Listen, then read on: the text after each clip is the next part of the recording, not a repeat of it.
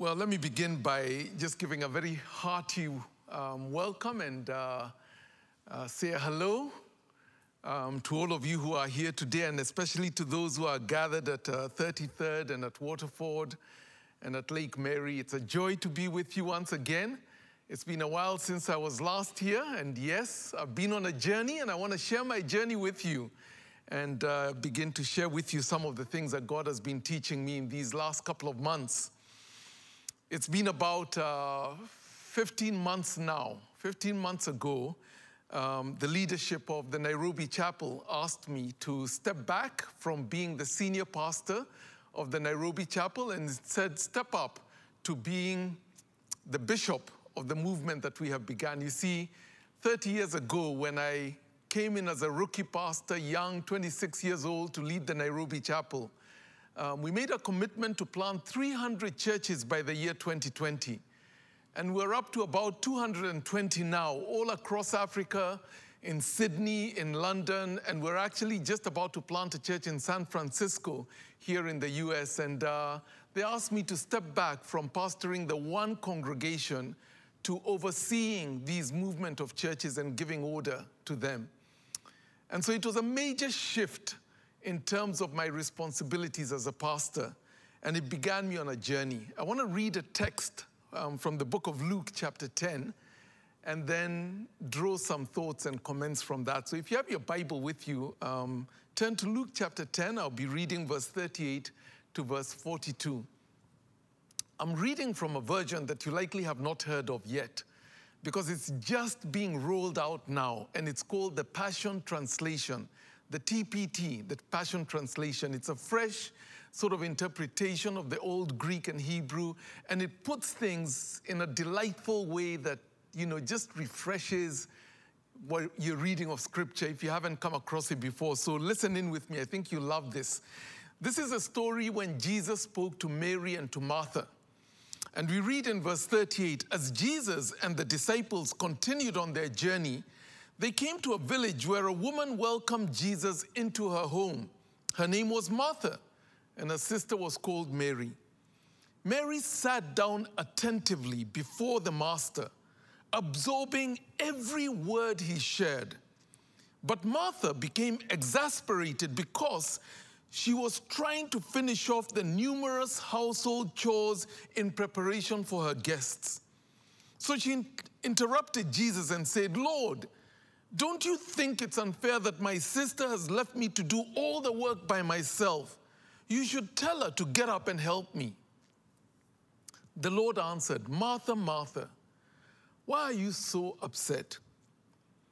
Pulling away, pulled away by all these many distractions. Are they really that important? Mary, your sister, has discovered the one thing that's most important by choosing to sit at my feet. She's undistracted, and I don't want to take that privilege from her. After 30 years of being a senior pastor of the Nairobi Chapel and being involved in planting many, many churches across Kenya and across Africa and in other continents around the world, I got a chance to step back so that I could step up into new responsibilities in leadership. And I thought to myself, you know, I'm a type A personality and I'm one of those guys who needs a tick list that I can tick at the end of the day. And I want to run into the next big thing, charge into it with all my energy. But before I charge into my new responsibilities, Lord, I want to take a break. I want to take an extended break and rediscover my first love for the Lord. Because 30 years of serving as a pastor has been hard work, tiresome work, busy work. And now I have a chance to pause.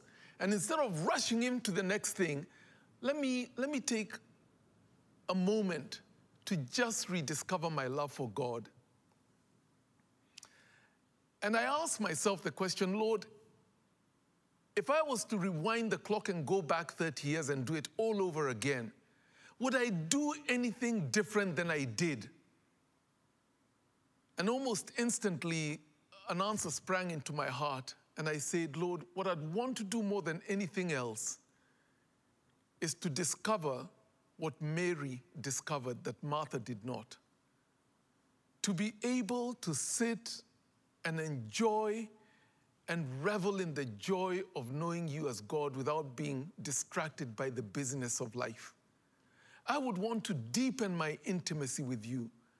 I would want to know you at a totally different level than my busyness has allowed me to know you in years past. I'd want Mary's story to be my story as opposed to Martha's story, which I'm so given to as a type A personality. And so I said, Lord, show me how to deepen my intimacy with you. What do I need to do different? Because the only thing I know how to do is to throw myself into the task and do everything with all my heart and 120% energy. What do I need to do different? And the journey I've been on is discovering how to draw close to the Lord. Because there are those moments in Scripture where God says, if you do this, then I will come into your space and dwell with you. One of those passages is in the book of Isaiah, chapter 57, and verse 15, where God says, You know, I am the high and mighty God who dwells in the lofty places. And then he goes on to say in verse 15, But I also dwell with those who are humble and contrite in heart. It's almost as though God is saying, if you cultivate a heart of humility and you cultivate a contrite heart, you hold on to contrition. Contrition is that I know what I've done wrong and I know where I've erred and I am sorrowful because of that. I'm so sorry, Lord. I'm not going to sweep this under the carpet. I'm not going to brush it aside. I genuinely am sorry for what I've done and please, please, Lord, forgive me. That's what contrition is. If you're humble and contrite in heart, then God says, I will come and dwell with you. There are about 10 places in scripture where God says this sort of thing. If you do this, then I will come and dwell with you. And I began to go through scripture to uncover these places and I want to share one of them with you today because this is the one that I've sort of, you know, been working on and reading again and again and trying to, to learn how to live in this space because God promises that if I do, then He will come and He'll be right there next to me in my space and we can talk and we can develop and draw our, our relationship into in, deeper intimacy. And it is John chapter 14, verse 21 through to verse 23, where God says this. It was Jesus speaking about he and the Father. And he says, Whoever has my commands and obeys them, he is the one who loves me. Love for God is not a feeling, love for God is an action, it's obedience. And whoever has my commands and obeys them is the one who truly loves me. And he goes on to say, He who loves me will be loved by my Father, and I too will love him and show, reveal myself to him. And then in verse 23, he says, If anyone loves me, he will obey my teachings, and my Father will love him, and we will come and make our home with him. There's something about obedience that attracts God to come into your space and want to dwell with you. There's something about humility from Isaiah chapter 57 and verse 15 that causes God to want to come and sit next to you. There's something about contrition that causes God to want to come into your space and talk with you. And if you want to develop and draw deeper intimacy in your relationship with God, move away from what sometimes is true of our relationship with God. We have a transactional relationship. It's like a business transaction. You know, you give me your green dollars and I'll give you this product. You know, we're transacting. Give me something and I'll give you something back. And we sometimes do this with God and say, God, you know, you scratch my back and I'll scratch your back. You know, you bless me. You make me thrive in my business. You, you, you make me feel good. You know, do nice things to me, God. You know, hear me when I pray and do all those things that I ask you to do. And I'll do nice things for you, God. I'll go to church and I'll give a bit of my, you know, income and I'll be nice to people people and I'll read your Bible. And you know, you do nice things for me, God, and I'll do nice things for you. And, and our relationship is transactional, it's not intimate. But if you want an intimate relationship, one of the things God says is, Obey me, and I will come and dwell with you. And so I've been asking the question, Lord, what then does true obedience look like? Because the relationship I want is not that transactional relationship. I want an intimate relationship with God. Let me give you, maybe just begin to define what intimacy looks like, okay? Intimacy is when you look forward to meeting somebody that you, you really enjoy and you really like, a real friend and you think, tomorrow I'm having lunch with so and so, and and there's a smile on your face as you anticipate and wait. Now, some of you here are couples and you know what I'm talking about, you know. Maybe, maybe the relationship became transactional after two years of marriage, but you remember when you were courting and it was all about love and feelings and looking forward to being together. And we're going out tonight. And, you know, we're going to go to this place. We're going to the art museum. We're, we're going to spend time together. And I just can't wait to hear your voice because we're intimate. We're friends. That's what intimacy is. Intimacy is when I feel safe and secure in a relationship. I have nothing to hide. I can be transparent because we're real friends and we don't hide things from one another. Intimacy is when you share a meal together and there's a lot of laughter and there's a lot of fun and it's you know it's a nice time it's funny and you know it just you look forward to that. Intimacy is an open-hearted conversation. Intimacy is a smile crossing my face when at the close of the day i think back on the time that we spent together. And my heart overflows with gladness. That's what intimacy is. I want my relationship with God to be that sort of relationship. I don't want a transactional relationship.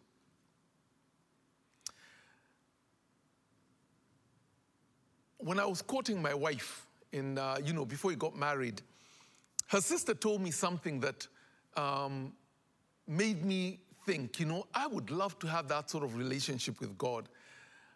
Her sister had, you know, come to know Jesus Christ as our Lord and Savior, but had not really been investing herself in that relationship. And yet, my wife, then, you know, my girlfriend, Beatrice, was very invested in her relationship with God. And one day, um, her older sister, Nyambura, happened to go into her bedroom and she saw a piece of paper lying on the floor and she picked it up and read it. And it was a note that my wife had written to the Lord Jesus. And on it was written these words Lord, I'm going into the kitchen to bake a cake. Would you come and spend time with me there?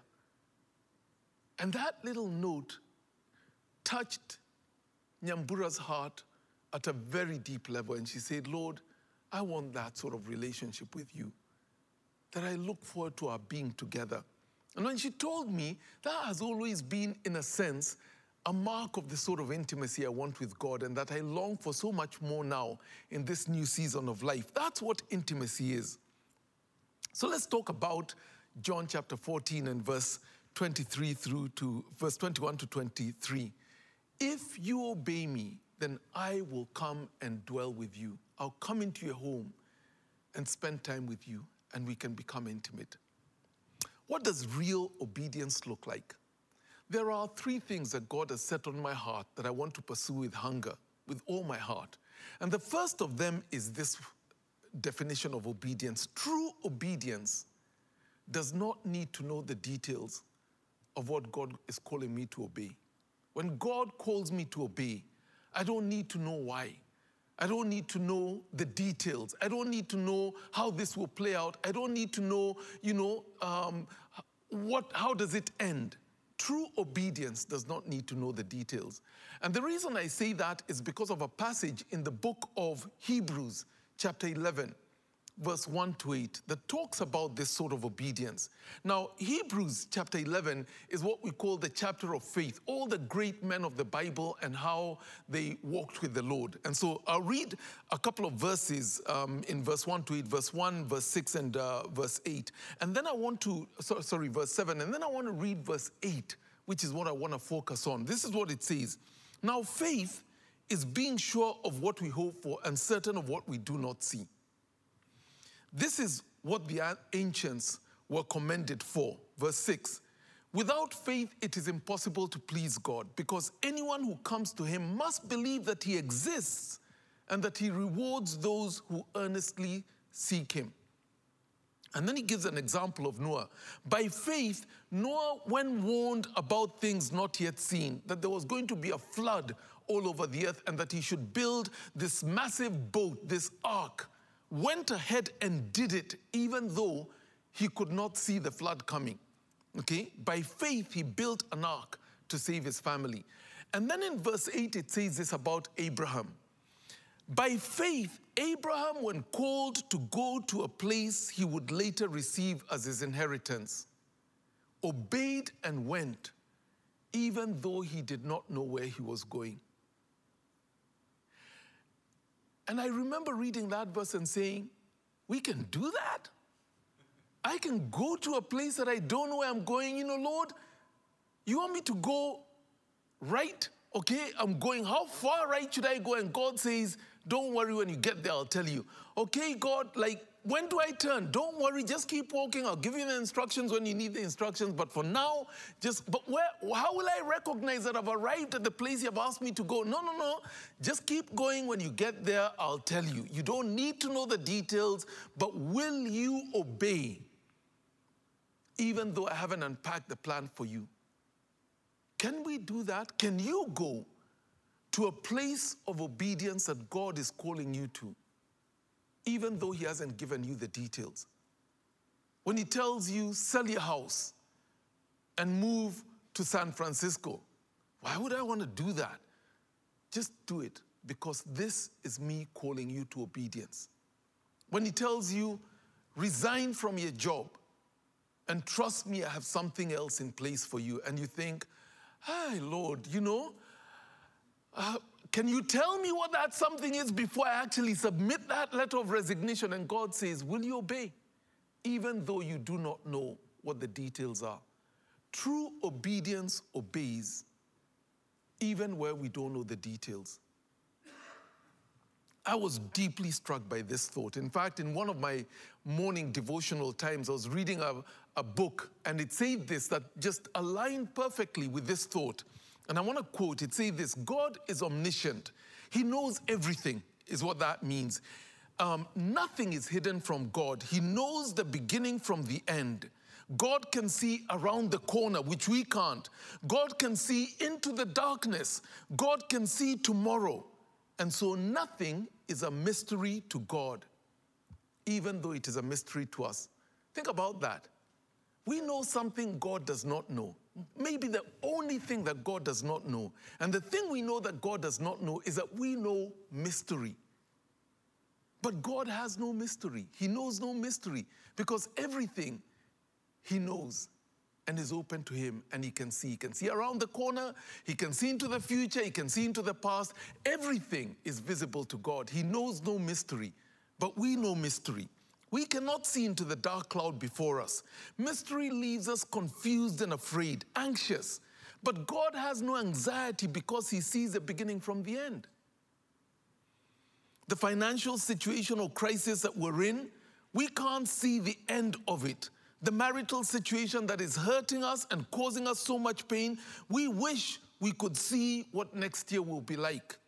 Mystery is confusing and causes us to be afraid. But nothing is mysterious to God. Nothing causes him confusion. Nothing causes him fear or anxiety. What we need to do, therefore, is to learn to trust him, to put our hand in his hand and allow him to lead us because he knows his way through the dark cloud. We don't have to know the details because God does. And if God knows, it is enough. I'm safe because He knows how this will end, even though He hasn't revealed it to me. I don't know where you are, but I would imagine that there are some of you who are struggling with this. You're struggling with obedience because you want the details. You feel insecure. You want to take that step of faith, but all you can see is all the things that could go wrong. The worst case scenario turn out. And the question is will you obey and trust that God knows the details, even though you don't? True obedience doesn't need to know the details. A second thought that trust, struck me about obedience is this true obedience does not delay. When God calls us to obedience, we obey and we do not delay. There's a beautiful story in the book of 1 Samuel, chapter 15, where God said to Samuel, the prophet, Samuel, I want you to go to Saul. Saul was a king of the people of Israel. Go to Saul, and I want you to tell him to attack the Amalekites, okay? Because when I brought my people out of Egypt, the Amalekites attacked the people of Israel, and they were harsh and they, you know, they, they, they wage war against my people. And so now the time has come for me to punish them for what they did. So tell Saul to go attack the Amalekites, and I want him to wipe out everything. No cattle, no sheep, no camels, no nothing. Wipe out everything. And Saul did. Saul went and attacked the Amalekites, and uh, you know, he obeyed, he attacked them, he, but he kept the best, the fattest cattle and the sheep.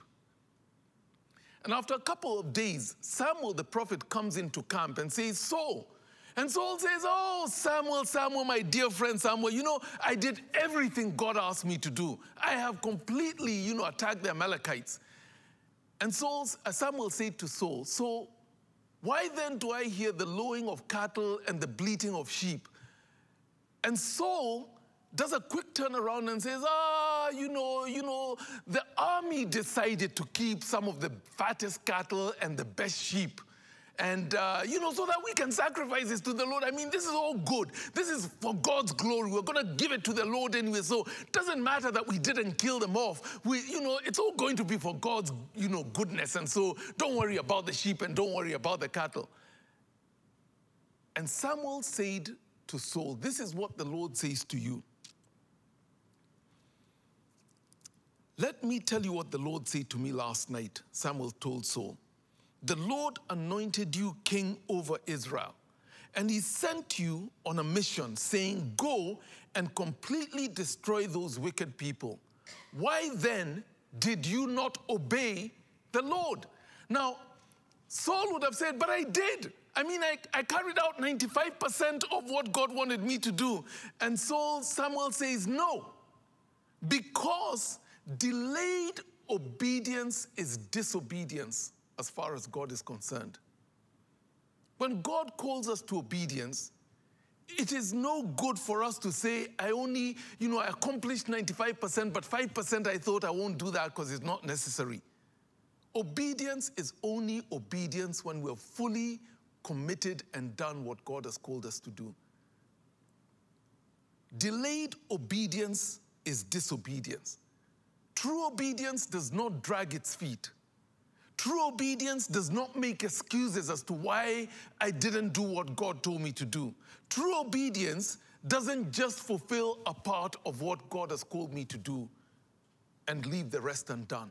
Obedience is only obedience when I have done everything that the Lord has called me to. Indeed, Saul went on to tell Samuel what the Lord had said that Saul had committed rebellion by not fulfilling what God had called him to do.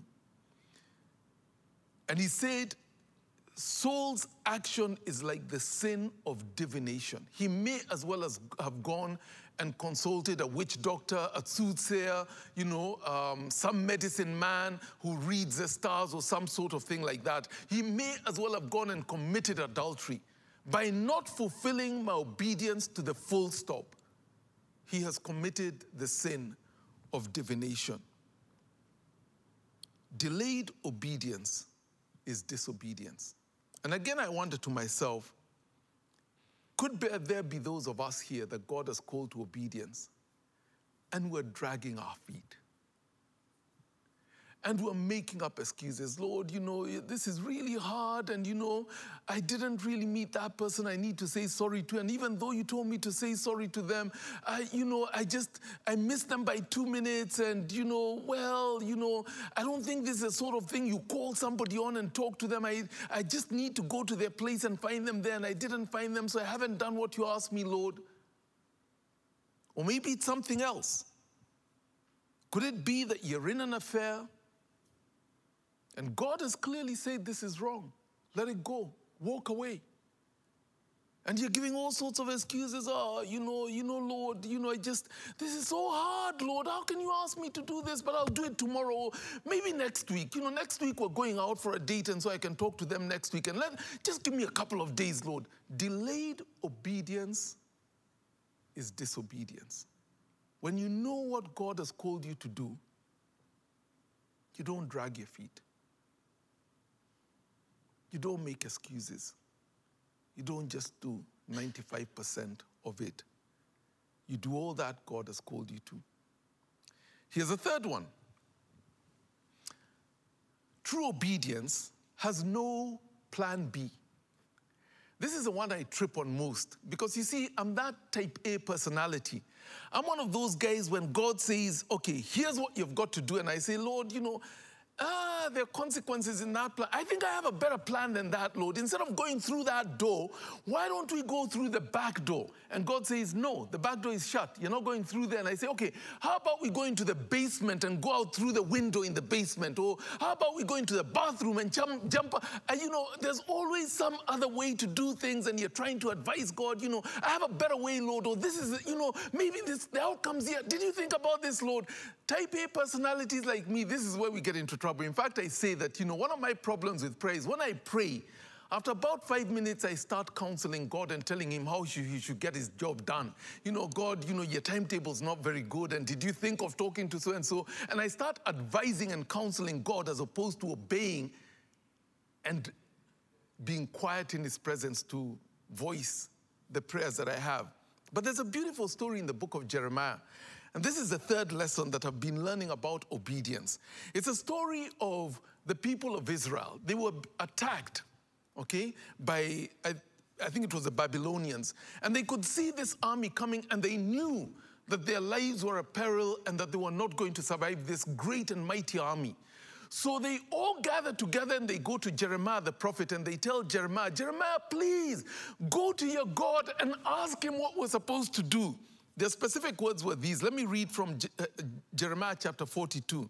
All the army officers and all the people from the least to the greatest approached Jeremiah the prophet and said, Please hear our petition and pray to the Lord your God for this entire remnant. For as you see us now, though we were once many, only a few are left. Pray that the Lord will, your God will tell us what we should do, where we should go, and how we should do this. Jeremiah replied and said, I hear you. I will certainly pray to the Lord your God as you have requested. I will tell you everything the Lord says and will keep nothing back from you. And so the people say, Ah, wonderful, wonderful. You go find God and you talk to him and then come and tell us. They said, May the Lord be a true and faithful witness against us if we do not act in accordance with everything the Lord your God sends you to tell us. You know, we'll do everything. Just tell us, we'll do it. Whatever it is, favorable or unfavorable, we will obey the Lord.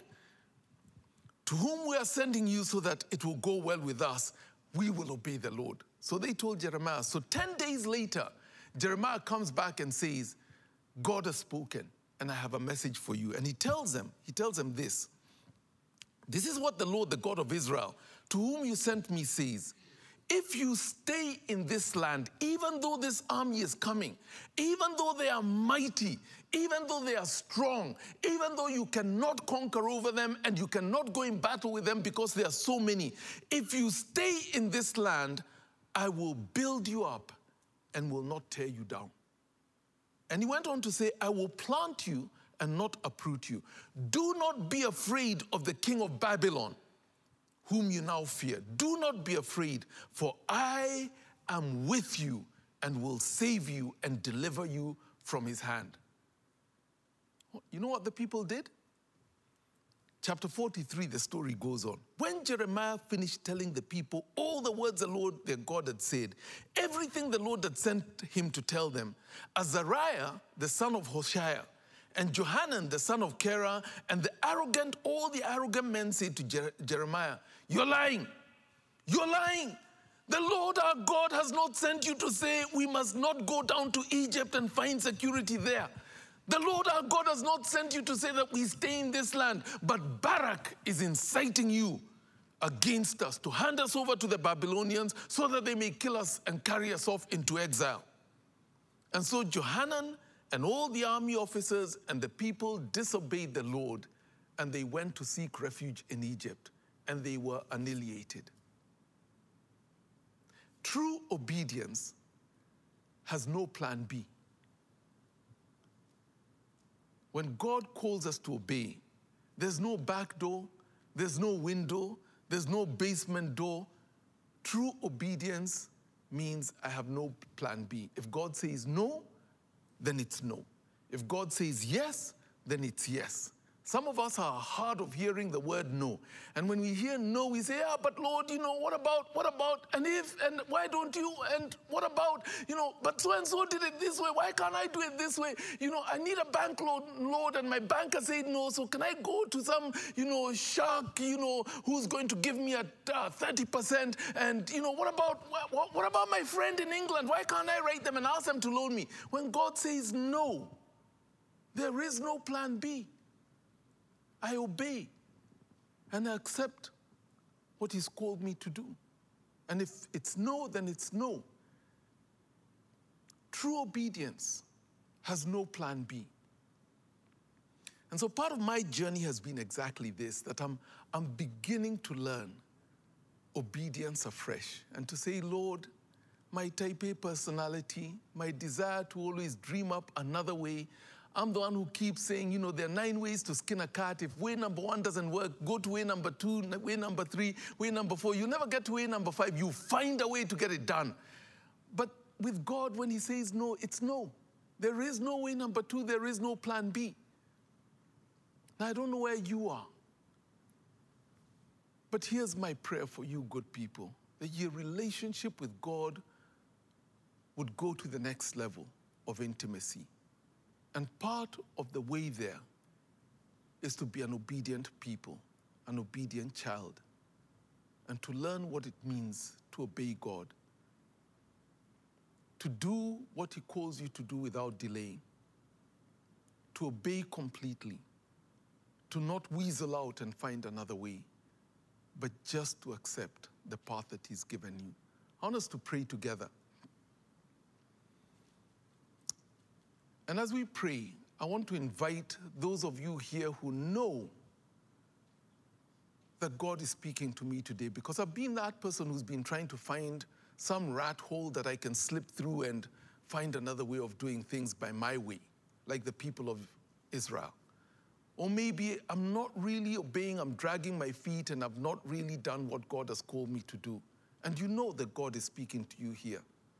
And I don't know what that obedience area is, I don't know what it's about, but you know.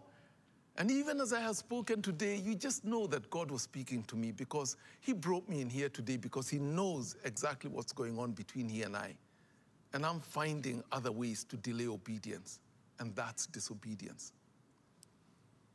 Now, if you're at one of the other campuses, there will be people who will be there to pray with you. And even here, if you would like to actually come up to Pastor John and one of the others and say, you know, John, I, I, I want to share with you what's going on in my life, and I'd like you to pray with me and hold me accountable to obey what the Lord has called me to, then you can do that at the end of the service. So let me ask if you're here and you just know that you need to obey God, that you've been playing games of you know, disobedience with Him, would you just stand to your feet and allow me to pray with you? Anyone here who just knows this is my message and God has spoken to me today? Anyone? Thank you. Thank you. Anyone else? Thank you. Thank you. One more opportunity before we bow our heads in prayer. Then let's pray together. Father, we really do want to be in a growing relationship of intimacy with you. And you have said that if we walk in obedience, you will come and dwell with us. And so I just ask, Lord, that you would see these who stand in our midst today and who in their standing are saying, Lord, here am I. I hear you. I have been finding ways in which not to fulfill the obedience you've called me to, trying to create other ways, pathways that I can walk along to accomplish what I really want to do in my heart, even though you have said no. Maybe dragging my feet, knowing full well that you've called me to obedience, but I don't want to obey what you've called me to. Would you see these who stand, Lord Jesus? And as they stand as a sign of their submission to you and their commitment to walk in obedience, would you come and dwell with them and strengthen them for the path that lies ahead of them? And where they may not know what the outcome, the final outcome is, would you nevertheless, Lord Jesus, just woo them into obedience that they may obey even though they know not where the path will end. And for all of us, Lord Jesus, help us in our relationship with you that at those moments and times you call us to obedience, would remember these words again. That true obedience does not need to know the details. The true obedience does not delay, and delayed obedience is disobedience. And the true obedience has no plan B. I accept the answer that God gives me to the prayer I've prayed. And if it's no, it's no. There is no plan B. I obey. This we ask in Jesus' name. Amen.